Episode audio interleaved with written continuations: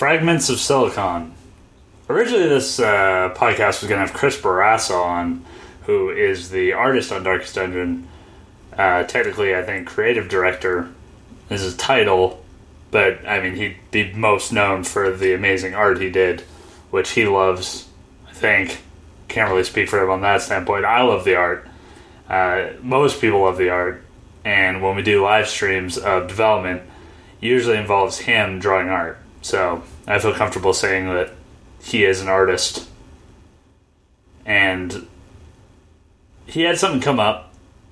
He made uh, one of these motions, which you can't really uh, see 'cause it's podcast, but it's kind of like crossed forearms, which in uh, some sports means sub. He had something come up, so I jumped in there because you know I love being on podcasts and uh, fielded questions to the best of my ability. I mean, a lot of the questions were kind of for Chris, which uh, I was not prepared for, but um, I think it turned out cool, and I had a good time on it. And after listening to parts of it afterwards, I think it turned out okay. And uh, there's a good group. It was it was recorded live, which is uh, a bit of pressure, added pressure. Um, not that podcasts usually have a lot of editing, but you got to have a little extra filter on that one um, when it's live. It's usually a good idea because no taking it back. And uh, it's time for me to take you back to when I was on Fragments of Silicon.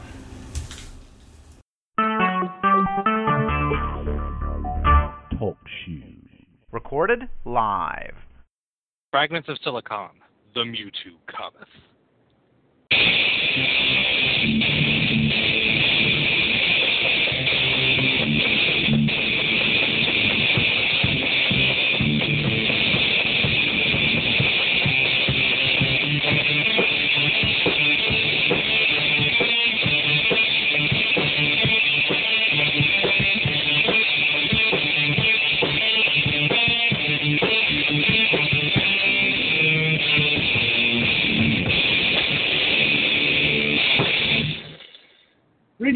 Everybody, and welcome to another installment of Fragments of Silicon, your weekly vertical slice of gaming business and geek culture. I'm your host, Adam, and with me this week, as always, are Yalix, Hello. Eddie Fan, Hug your kitties.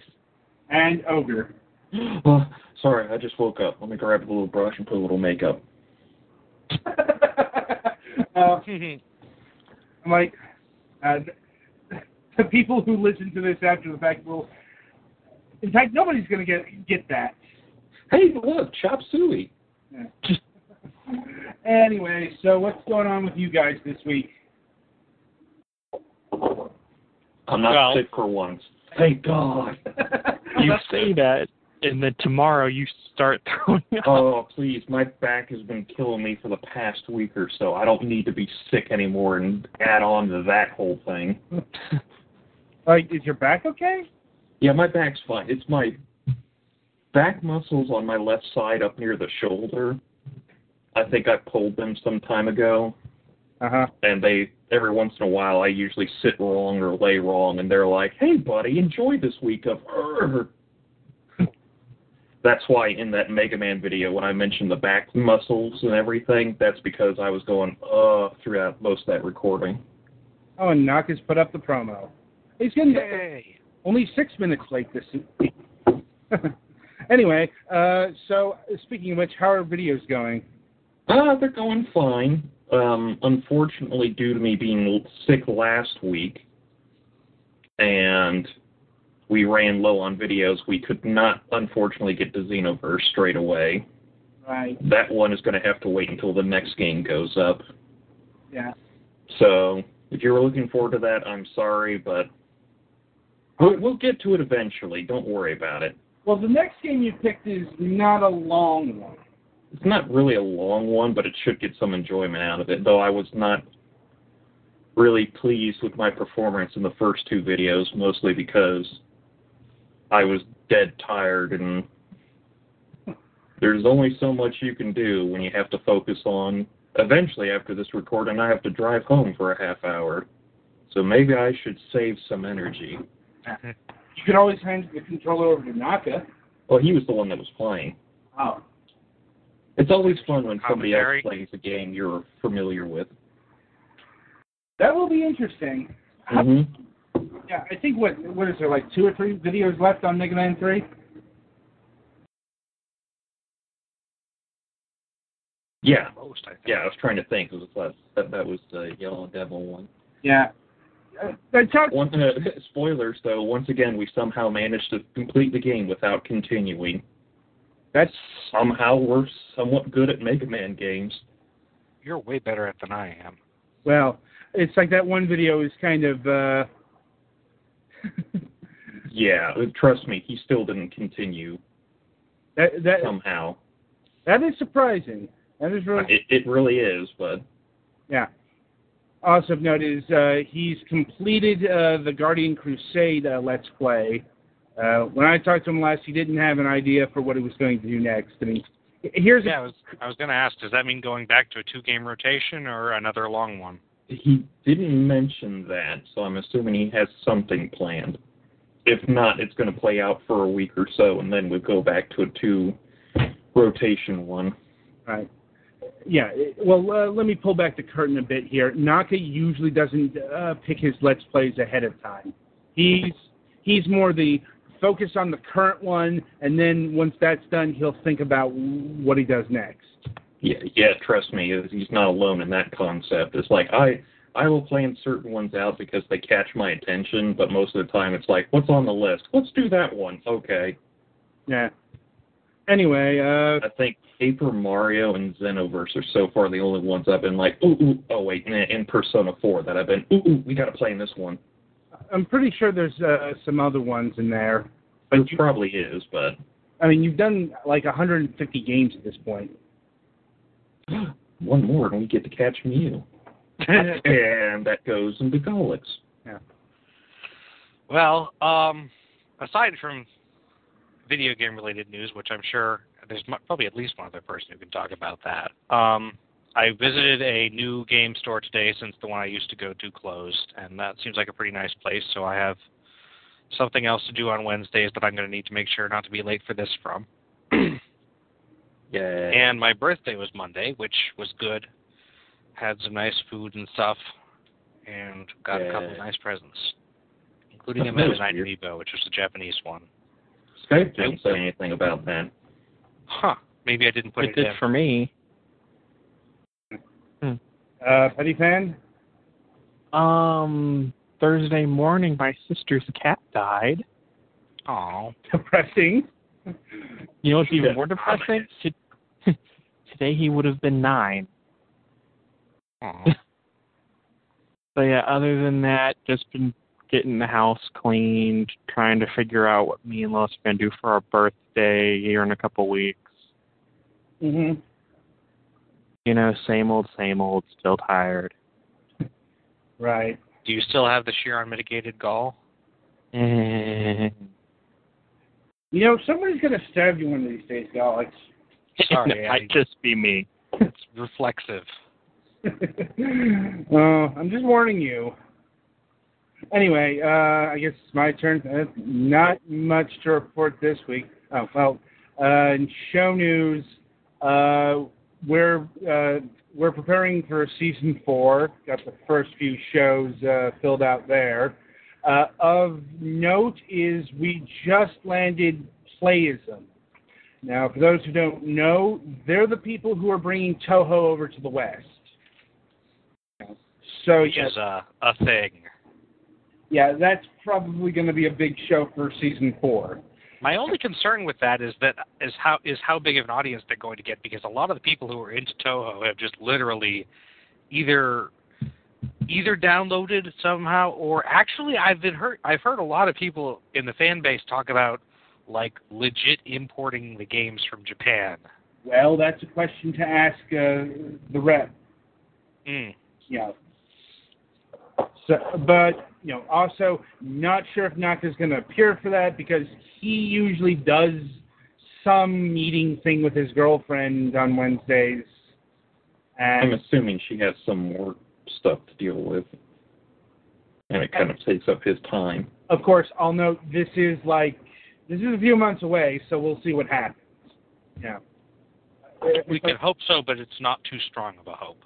Well, yeah, he, he you know, he, Shake the eight ball. Outlook not so good. yeah. We'll see what happens. I mean, it's it's slated for July 22nd, so that's a that, that's a bit of a distance time wise. Um, nothing else of note. So, well, if the, I think that's it for this week. So, merrily we will roll along to the interview portion. And uh, this week we are welcoming uh, Keir Miron. Is that how? Is, am I pronouncing your name right? Uh, Keir Myron, There we go. though I think that I'm the only family that pronounces it that way. Most people, you would have been right. It's Okay, uh, but anyway, uh, Keir Myron of Red Hook Studios. Welcome to the show. thanks for having me. No problem. All right, so let's get started. Where did you come up with the name? Where did you guys come up with the name Red Hook? What does that mean exactly in context? Uh, that is a very good question. Um, it is of uh, Lovecraftian influence, but I can't remember the exact part. Hmm. Um, the studio was named before I joined uh, onto Darkest Dungeon, so I can't actually answer that one. Um, Uh, and uh, sorry. that's fine. That's fine. I mean, uh, you know, uh, you know, I'll, I'll note that my questions were kind of based on uh, you know someone else showing up this week, but you know, I, I, you know, it's like uh, I don't know what what what position does Chris have at your uh, developer? Uh, Chris, Chris is the uh, Chris and Tyler are the two founders of Red Hook. Yeah, And, um, that's what I They're- thought. they're the creative directors of Darkest Dungeon, I guess, as a group in their own fields. Um, Mhm. so Chris manages all the art, and uh, Tyler manages design, and then Chris also has kind of total or overall creative direction as well. Um, And uh, what is your role on the game? I am a programmer on the game. Nice.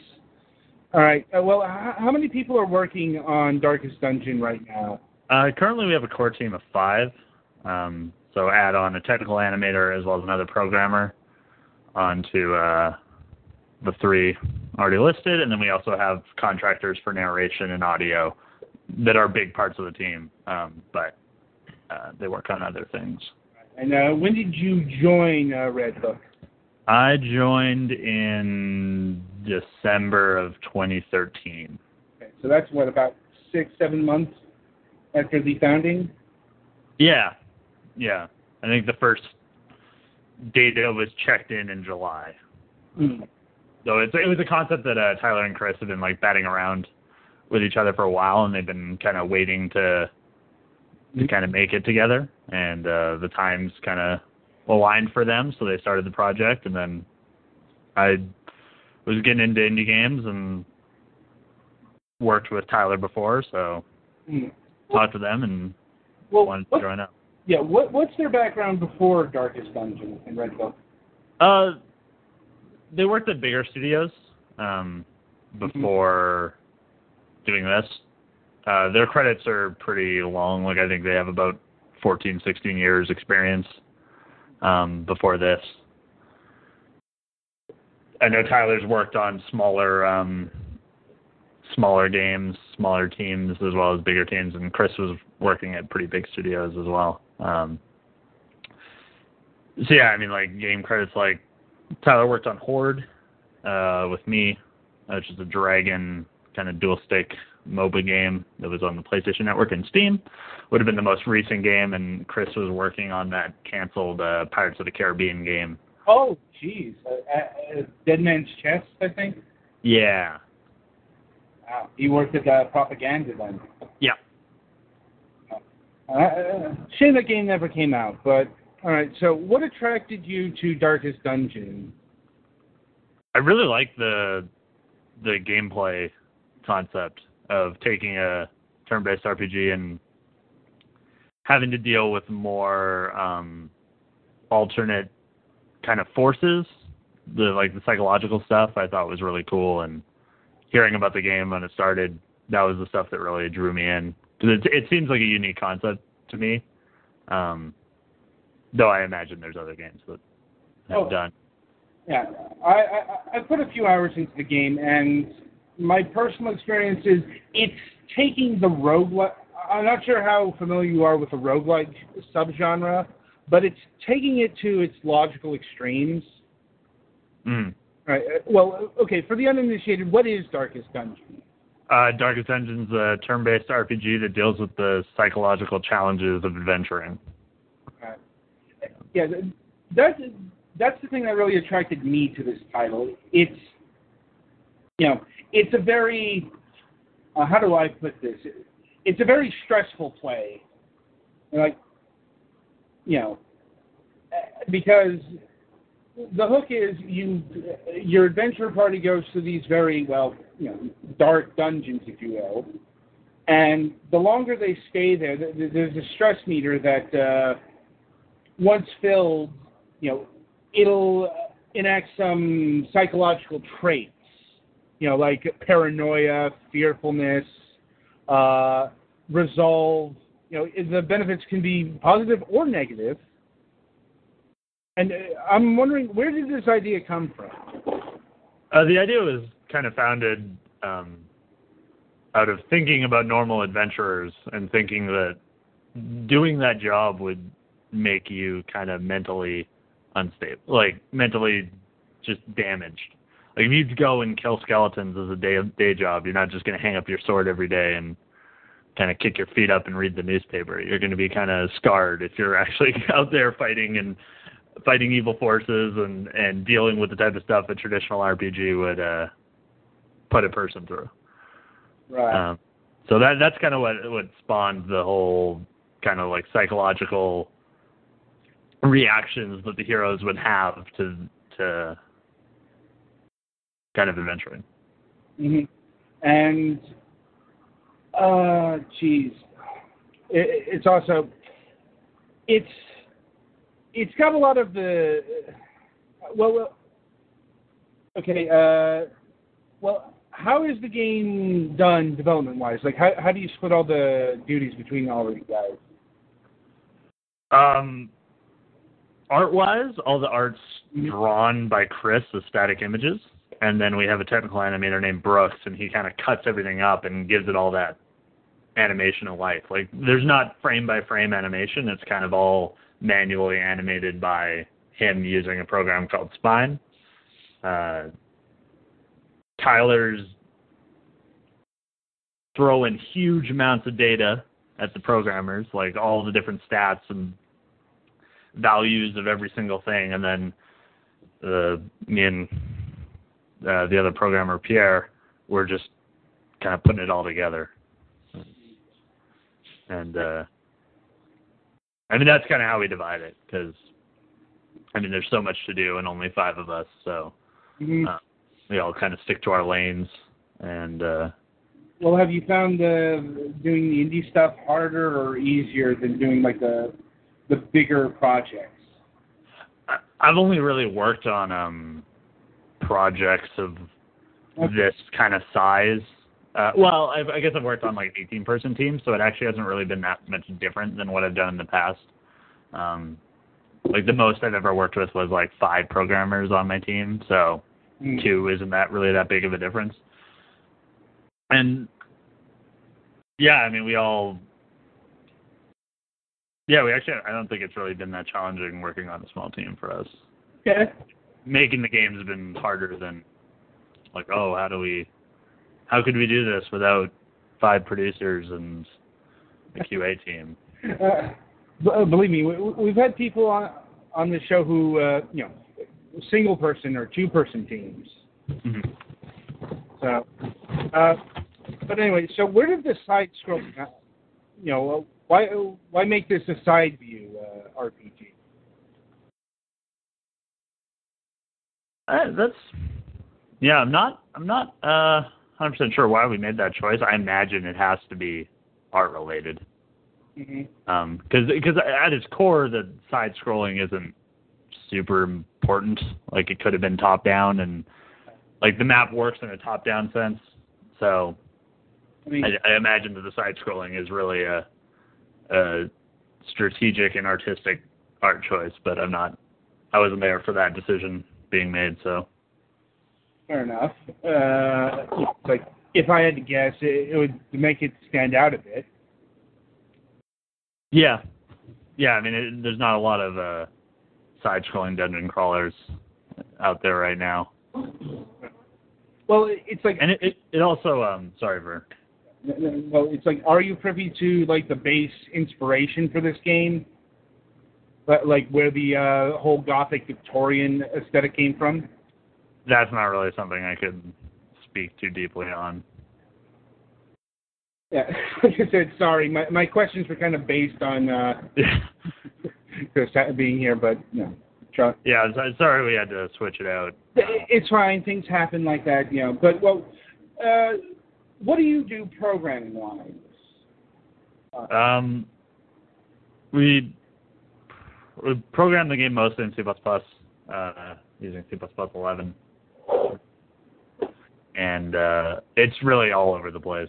Like, because we only have two programmers, I'm doing stuff like Mm-hmm. the combat, the town, a lot of the UI, the analytics, um, Right. audio, uh, just there's like so so much stuff going on, and we don't really have the uh, the way the current programming team is built. We don't really worry about like, oh, this is your thing, and I'm scared to touch it. If we need to kind of work in each other's code, that's fine. Um, so it's really just kind of a all over the place kind of spattering of tasks, programming wise. Um, And uh, are you all locally based? Yeah, we're all in uh, Vancouver. Um, uh, the, the musician as well as um, the audio people are also in Vancouver, and the narrator's afar. I don't know. I want to say Minnesota, but I'm not 100% sure. didn't noted. Well, that, that that probably makes things a bit easier. Yeah, we we've been working out of an office uh, for most of the development so far. We recently moved out of that, and we're switching offices. We're going to do a little bit of home stuff for the next little bit, but um, yeah, definitely being in the same uh, room helps with getting stuff sorted because we don't really have the time to think completely think of all the outcomes of decisions being made and and have everything so planned out that nothing could go wrong. Right, right.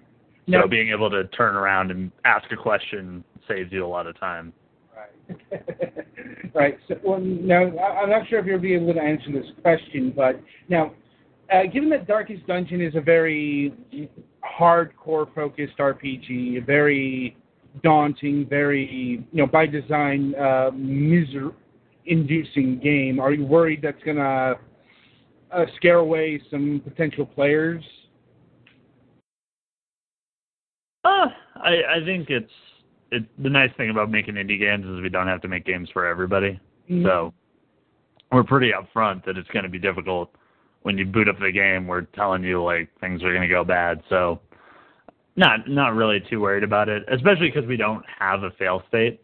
So Mhm. you can just keep dying, and we're never going to stop you from playing the game. Right. So it'll be it'll take a lot of challenge to to actually progress through the the plot quests and and level up the dungeons and level up your heroes and you might be able to lose a lot in a very short amount of time but like you can keep grinding against it if you find it difficult so Yeah, far as that, that's uh, one of the other things. This is actually one of the more lenient roguelikes I've played. I mean, there, there's definitely a penalty state. Let me quantify that because uh, the way it works is you, like, you're the landlord of this uh, cursed plot of land, and you're trying to, I don't know, restore it or whatever, and you're you recruit a whole bunch of adventurers from this caravan, and they're your proxies and you build them up with items, equipment, experience, and all that stuff, and they can die. And when they die, you you get kicked out of the dungeon. You you lose all your progress with those characters, but you yourself aren't dead. I've seen this implemented in other roguelikes. So, you know, what was the impetus behind this decision? i think um I think it was it's built out of we're encouraging you to try new party compositions. Mhm. You- We almost want you to lose heroes. Um, we want you to know what you're playing with as far as risk. So, I think that, um, and, and and it also like makes it more about the heroes. Like your heroes are your most valuable thing in in the whole town. So I think I think it encourages how those upgrades in your heroes and meaning something and, and taking them on the adventure and and seeing how they develop as characters and I think that all just builds into the character development of your roster of heroes.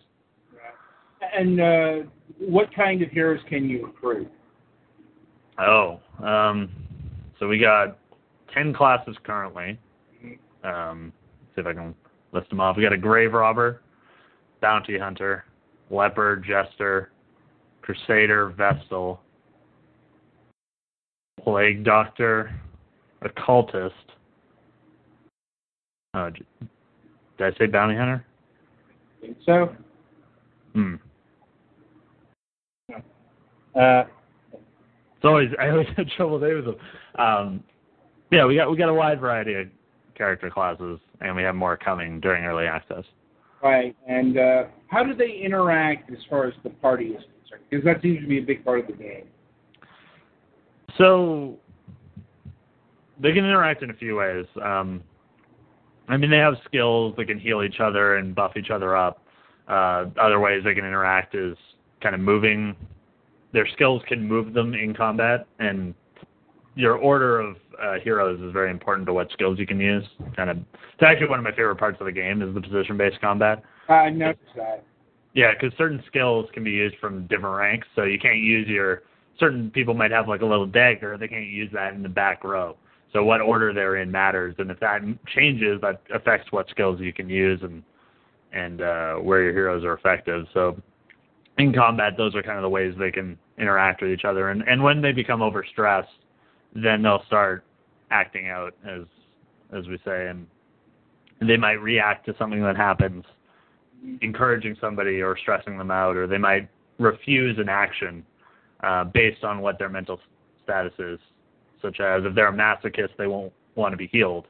So you'll go to heal them, and they'll say, "No, I I want to feel the pain." Then you have to learn what uh, the different psychological states or afflictions and how they will affect what you can and can't do to your heroes. Right. And uh, is there any way to remove these uh, status effects? Yeah, if you get if you get the stress back to zero, which is something you do in town, um, then uh, then you can remove their afflicted state. Hmm. So you can send them to like the tavern or the church, and then they can do different activities to reduce their uh, stress. Though I'll th- there's also the chance that they could get another affliction from like those activities, like gambling. with You know, compulsive gambler or alcoholic come to mind immediately. Yeah, I mean every every all the activities have their own risks. Or they might go on a drunken bender and lose an item, or they might they might uh, get a new positive quirk and, Right. and become better based on the activity. Right. That you know that seems to be the you know the longer you keep uh, these adventures alive, the more uh, quirks they pile up. Uh, do- Yeah, that's that's kind of what differ. Uh, that, that's the main thing that would um, Mhm. differentiate the. If you had two of the same class, that's going to be what's going to be the difference. Because somebody might have a reduced range quirk, or they might be only go to certain activities, and that'll affect their value to you or how useful they are in certain circumstances based on those quirks. And they get those as they adventure. On when they finish quests, that's a point where they get quirks. So they might get quirks from activities, or they might get quirks from uh, attacks. Like dogs can give you rabies, and that's a quirk you got to deal with. Right. And well, so what are some of the functions of town in this game? So the town is where you really manage your roster of heroes. So the town's where you're going to be upgrading your heroes, getting new heroes, as well as putting them in those activities. So mm-hmm. if you want to get new skills for your heroes and upgrade them, you're gonna be doing that in town. And similar to XCOM, you kind of do all that and then choose a mission, go on a mission, then come back to town, do a round of management, and then go on another mission. And uh, so this game is currently in early access. Where is it in terms of stability and content? Um, it's it should be. I hope it's stable. Well, Um, yeah, far, it's definitely one of the most uh, stable early access games I've ever played. Like, yeah, I mean, we recently. Uh, I don't. Yeah, we're we're constantly fixing people's hardware issues, and Mhm. and uh, that's calmed down a little bit. But hopefully, that would be stable enough for most people. And we have three of the five dungeons in, and ten of the fifteen classes in. So that's, I guess that's kind of a way of looking at how much content there will be in the game. Um, we're saving the end game, which is the darkest dungeon. We're saving that for final release, so that'll come out, and you'll have to be prepared, and everybody will kind of give that a shot at once. Mhm. And uh, how how far away would you say all that is? Um, we're still we're still trying to figure that out. Um, it's uh, we we don't really have a date to confirm yet. Um, so yeah, it's it's hard to say. I mean, we don't really want to of commit to a date and then miss it. No, that that makes perfect sense to me. Uh, hmm uh, because yeah, somebody might hear might hear that and will hold you to it. Yeah. Well, one thing I will say is that we are going to, as far as content updates, uh, we're going to be doing them in relatively sizable chunks. So it'll be a couple bosses at once or a couple of the classes at once. It's um, we're going to kind of save them up as bigger events. So, uh, do you get feedback from the people who have bought the game already? Yep.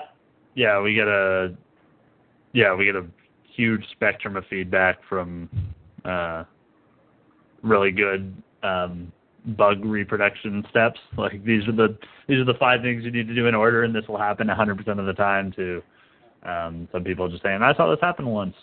I enjoy the game and then a lot of like yeah, it's it's it's yeah, we're getting lots of lots of different feedback and kind of compiling it and, and looking at it all. And uh, well, what what does a day of bug fixing look like? Uh, well, I I mean, it depends on the day. Like when we launched, uh, Russians. I, I shouldn't just say Russians. Anybody with um, like non uh, English character usernames in Windows couldn't save the game. So that was a that was a hectic bug day or day day of bug fixing fixing that up. Um, that was like a day in. Um, opposed to some days we can bang through like 30 kind of small things. Uh, we don't really have a huge amount of uh, QA power behind us, other than what we have and and uh, the people. So Well, that's what early access is for, kind of. yeah.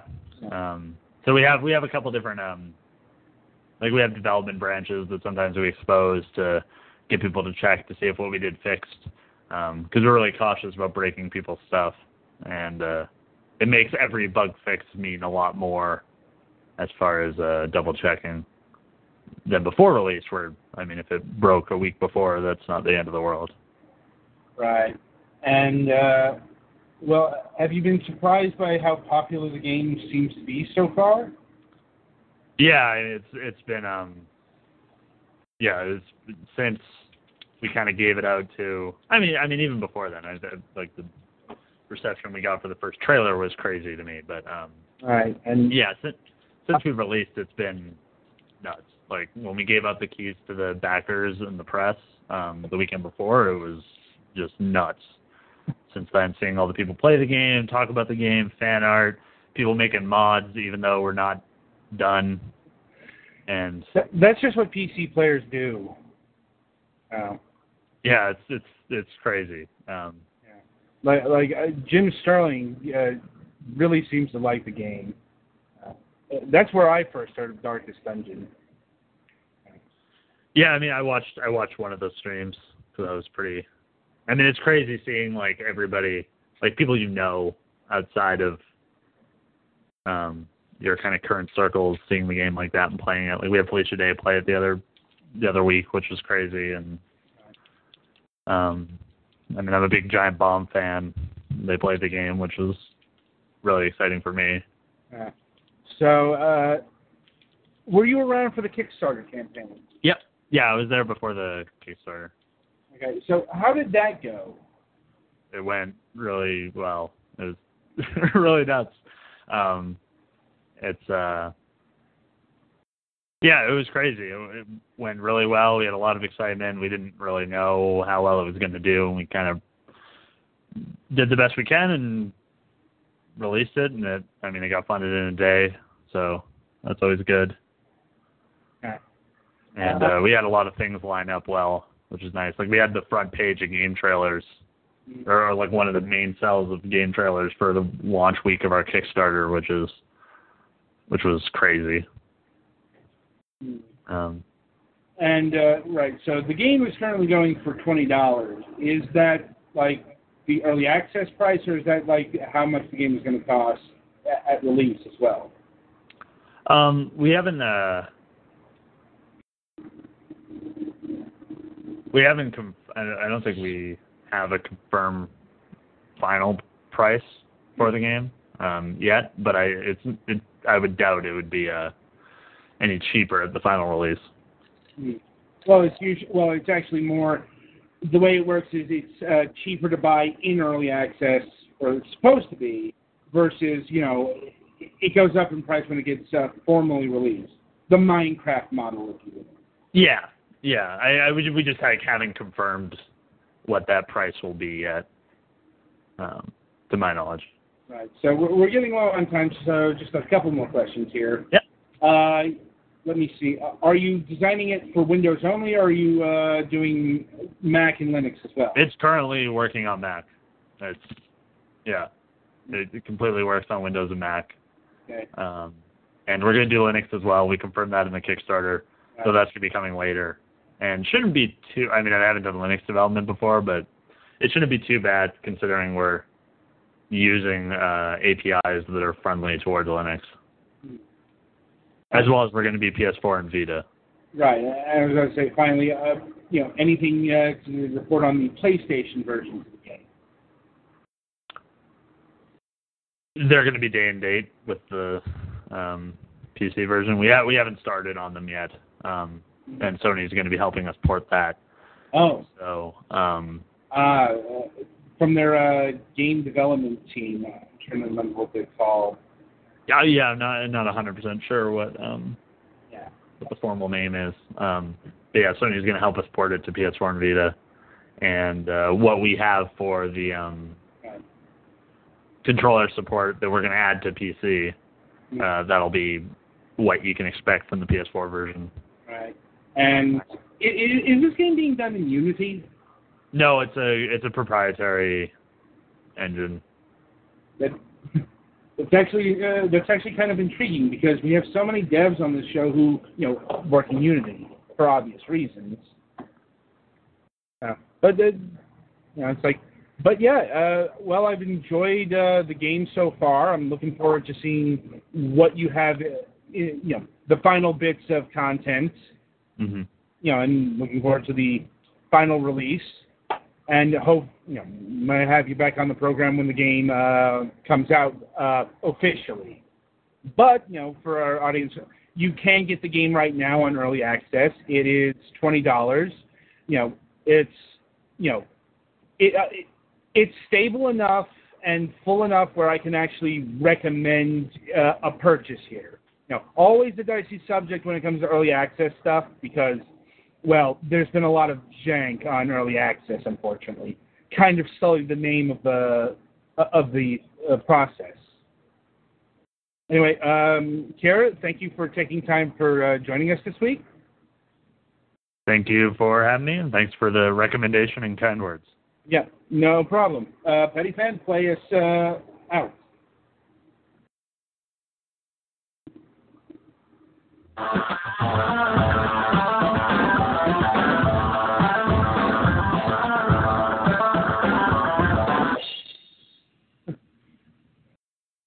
Mr. Q there? I swear I didn't almost hit the wrong button when playing the music. I don't know what you're talking about. Anyway, so welcome to the topic of discussion. This week we're talking about digital archiving. Or why some people seem to think that librarians are hackers and why that's stupid. Yeah. This is not going yeah, this is not going to be an objective debate. This, it, it's like there will be very there will be many an unkind words said towards the ESA. Because, Tar and feathering will occur. Be ready. because they've said some of the stupidest shit I have seen lately. That cover that covers some ground because I regularly hear things about the Republican Party. No, but um, Tish.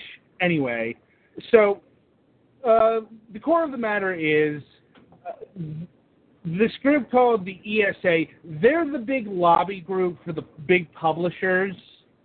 You know, they're like they're the equivalent of the uh, MPAA or RIAA. You know, uh, so you're talking about some sterling ground already. And so about last week, in fact, it was a bit before this uh, last week's show broadcast. You know, uh, the EFF uh, published. Uh, there's this uh, this group who's they're the Electronic Frontier Foundation. They're they're currently seeking to change the copyright laws in this country. Believe it or not. So specifically, they're asking the But they're not they're not changing them the way that they should be changed. yeah, it's like okay, yeah, it, it's a, it's it's less a change, it's more an exemption if you want to be technical about it. But what they're seeking to do is they're asking an exemption from the Digital Millennium Copyright Act, you know that the fucking thing, DCMA, DM, DMCA. Uh, there's an anti-circumcision provision, with, and they're, they want to get rid of this for archiving purposes. Anti circum who? Yeah, anti-circumvention provision. okay. Yeah, we know what you're thinking of. Let's keep that to a minimum.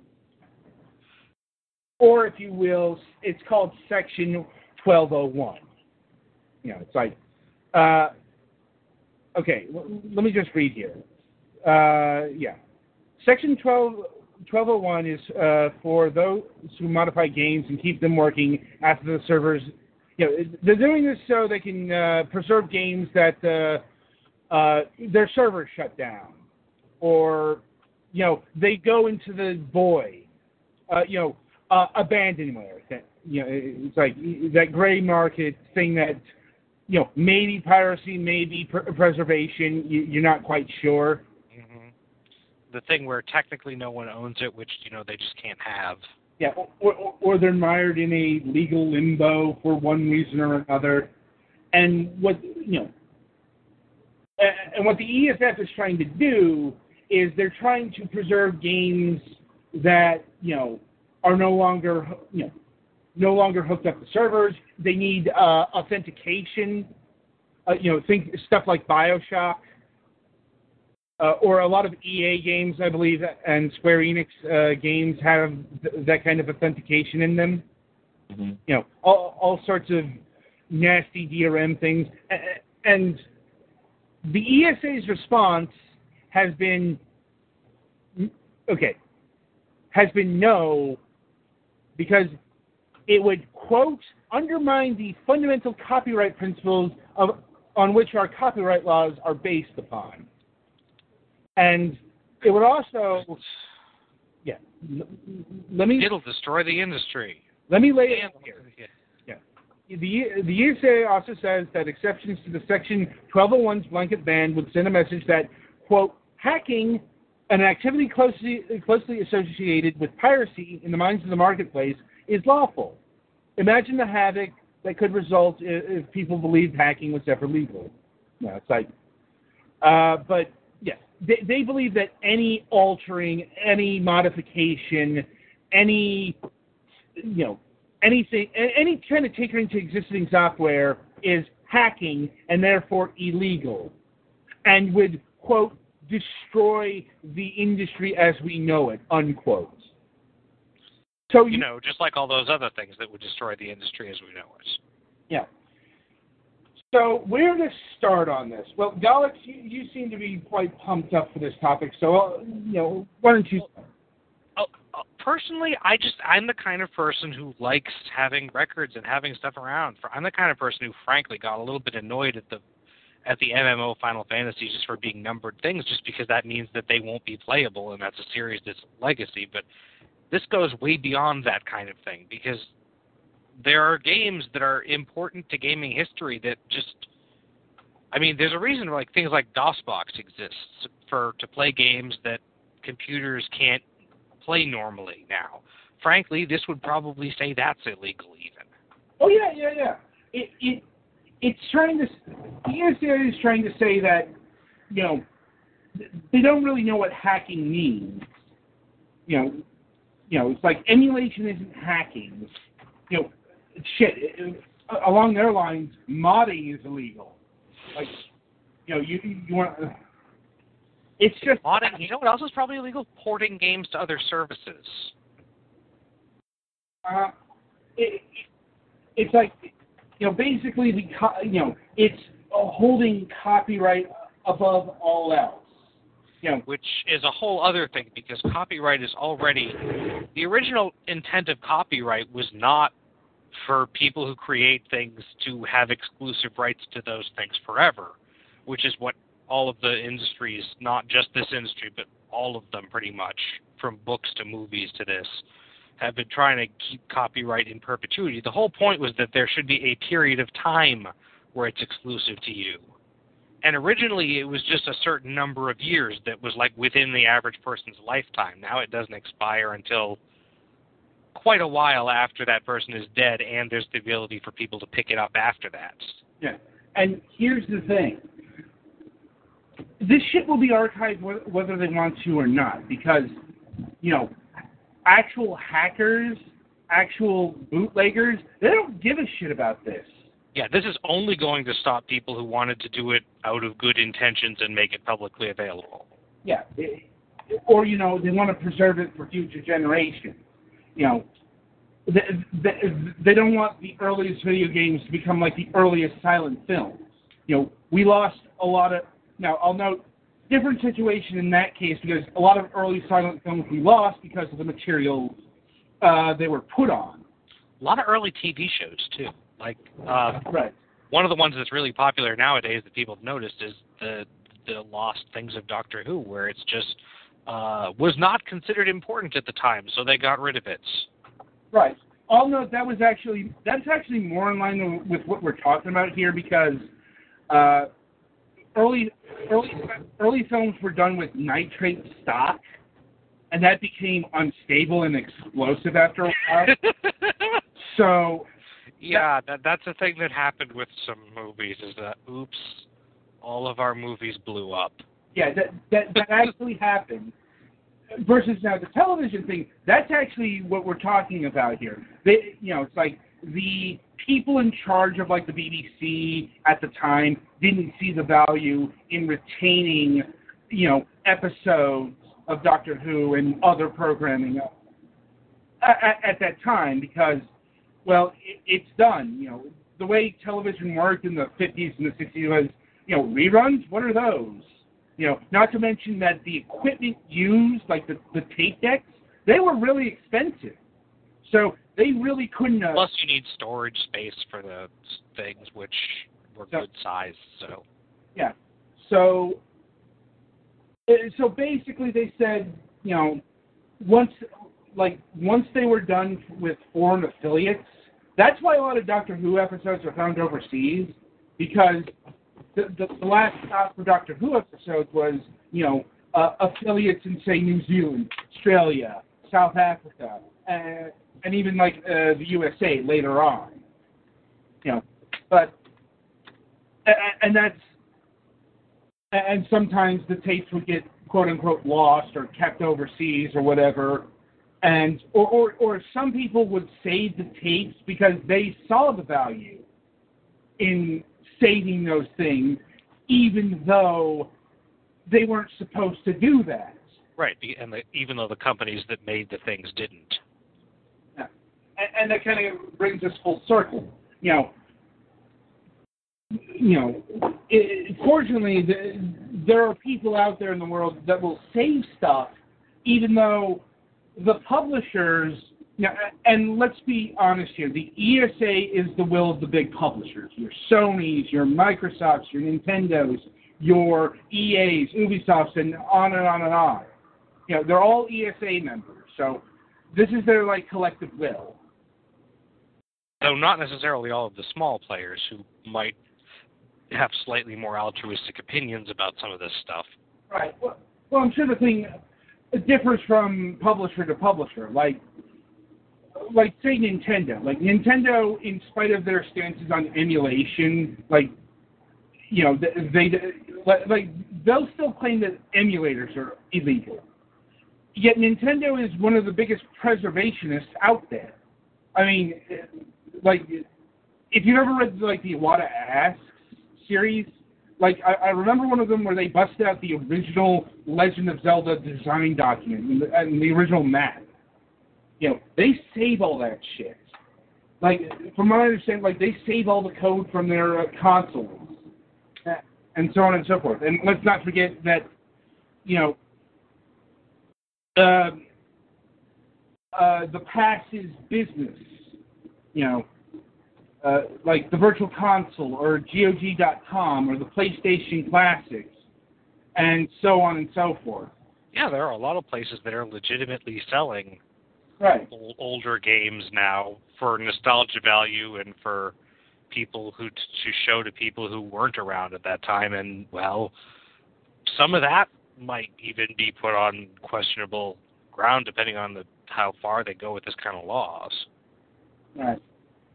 And you know, it it's like, and th- th- this stance that the ESA has taken is so so short term thinking. Like so, uh, you know, if it's not in the now, then it's worthless.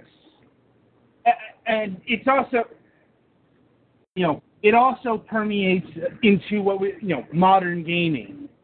So, you know, we were talking about this on Sunday, and I brought up the NBA 2K14 incident. So, for those who don't know, Ha ha ha ha ha.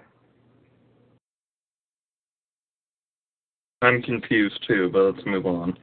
Well, we talked about this the other. No, just that, that that's a glorious uh, failure. Mm-hmm.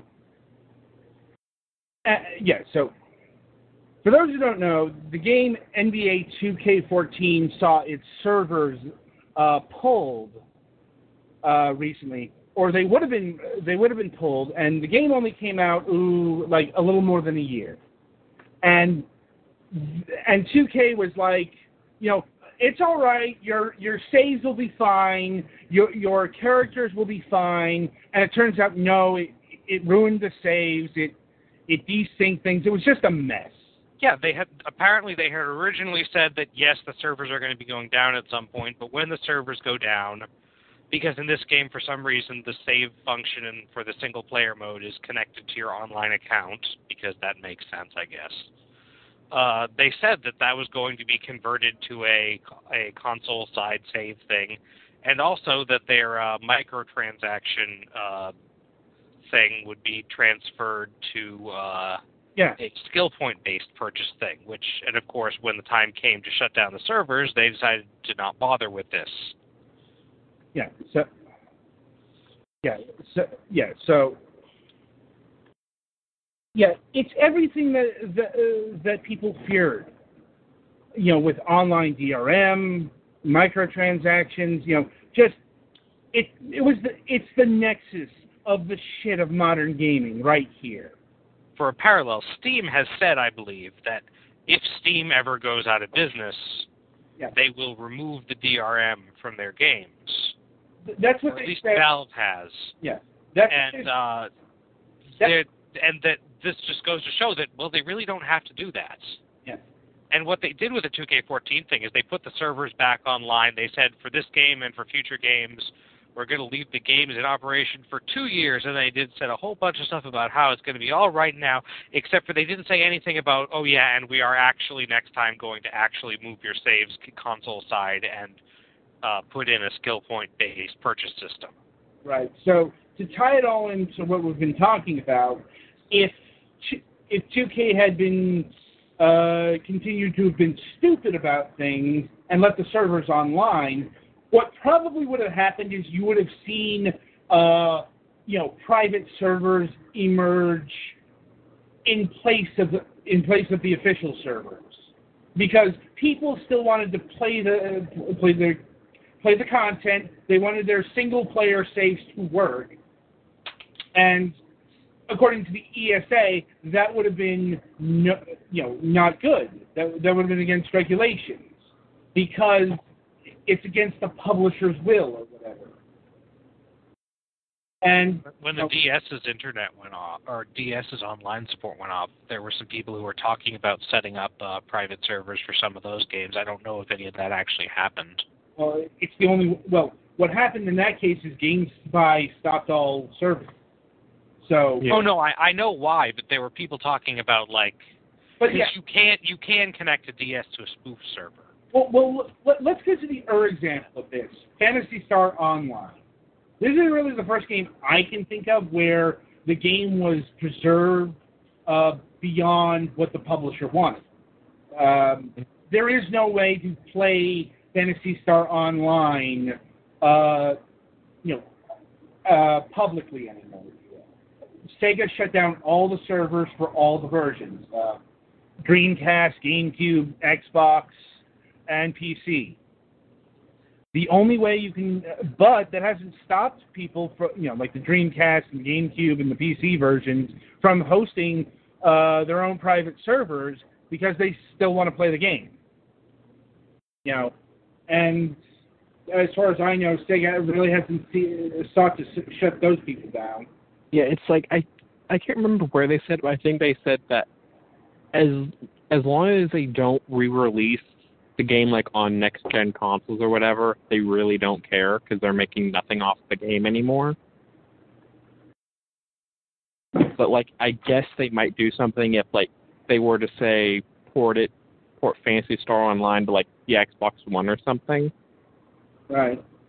Then think they maybe may we'll just make a new one, but yeah. Well, yeah, but I mean, if they came up with a way where they'd be making money off Phantasy Star Online 1 again, they would probably seek to have those servers shut down. Yeah. Is more what I'm getting at. Oh yeah. Yeah. Uh, it, it, it's like in, you know, I, we could go on and on with the vitriol, but, you know, I, I don't know. It's not just, you know, sites like, say, Home of the Underdogs, you know, uh, that, you know, that's, uh, that's one of those gray market sites that have a lot of games that were discontinued. Like you know the the only way you could get it was either you know hope you can track down the uh, physical release or you'd have to go to one of these sketchy sites. And you know thankfully uh, you know publishers like say Nightdive Studios exist and you know uh, group and GOG exists that are preserving this. I don't know that as you know, uh, there are preservation efforts going on in spite of the ESA stance. Like uh, the the the Internet Archive has a whole bunch of arcade and PC games uh, preserved on their websites. Which are abandonware, so Well, this, they're not abandonware because I think they're actually done in conjunction with the publisher. Oh Yeah, most of them are.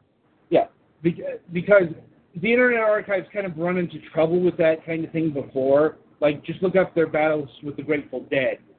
Ah. Yeah. So, uh, and you've also got like the the ASF sites a museum like uh, the Oakland, California's Museum of Art and Visual Entertainment. You know, uh, uh, and there are museums, literal museums dedicated to preserving video games. And hell, it's like video games. There's even video games in the Smithsonian. Yep. You know, so it's nothing like uh, you know, it's nothing like the National Registry. You know, video games haven't reached that point yet where, you know, where the U.S. government will preserve film prints for future generations that are culturally significant. Now, maybe one day, but until that happens, you know, th- there are other groups who are dedicated, you know, both legally and unfortunately illegally to preserving stuff for, Yeah. you know, for one thing or another.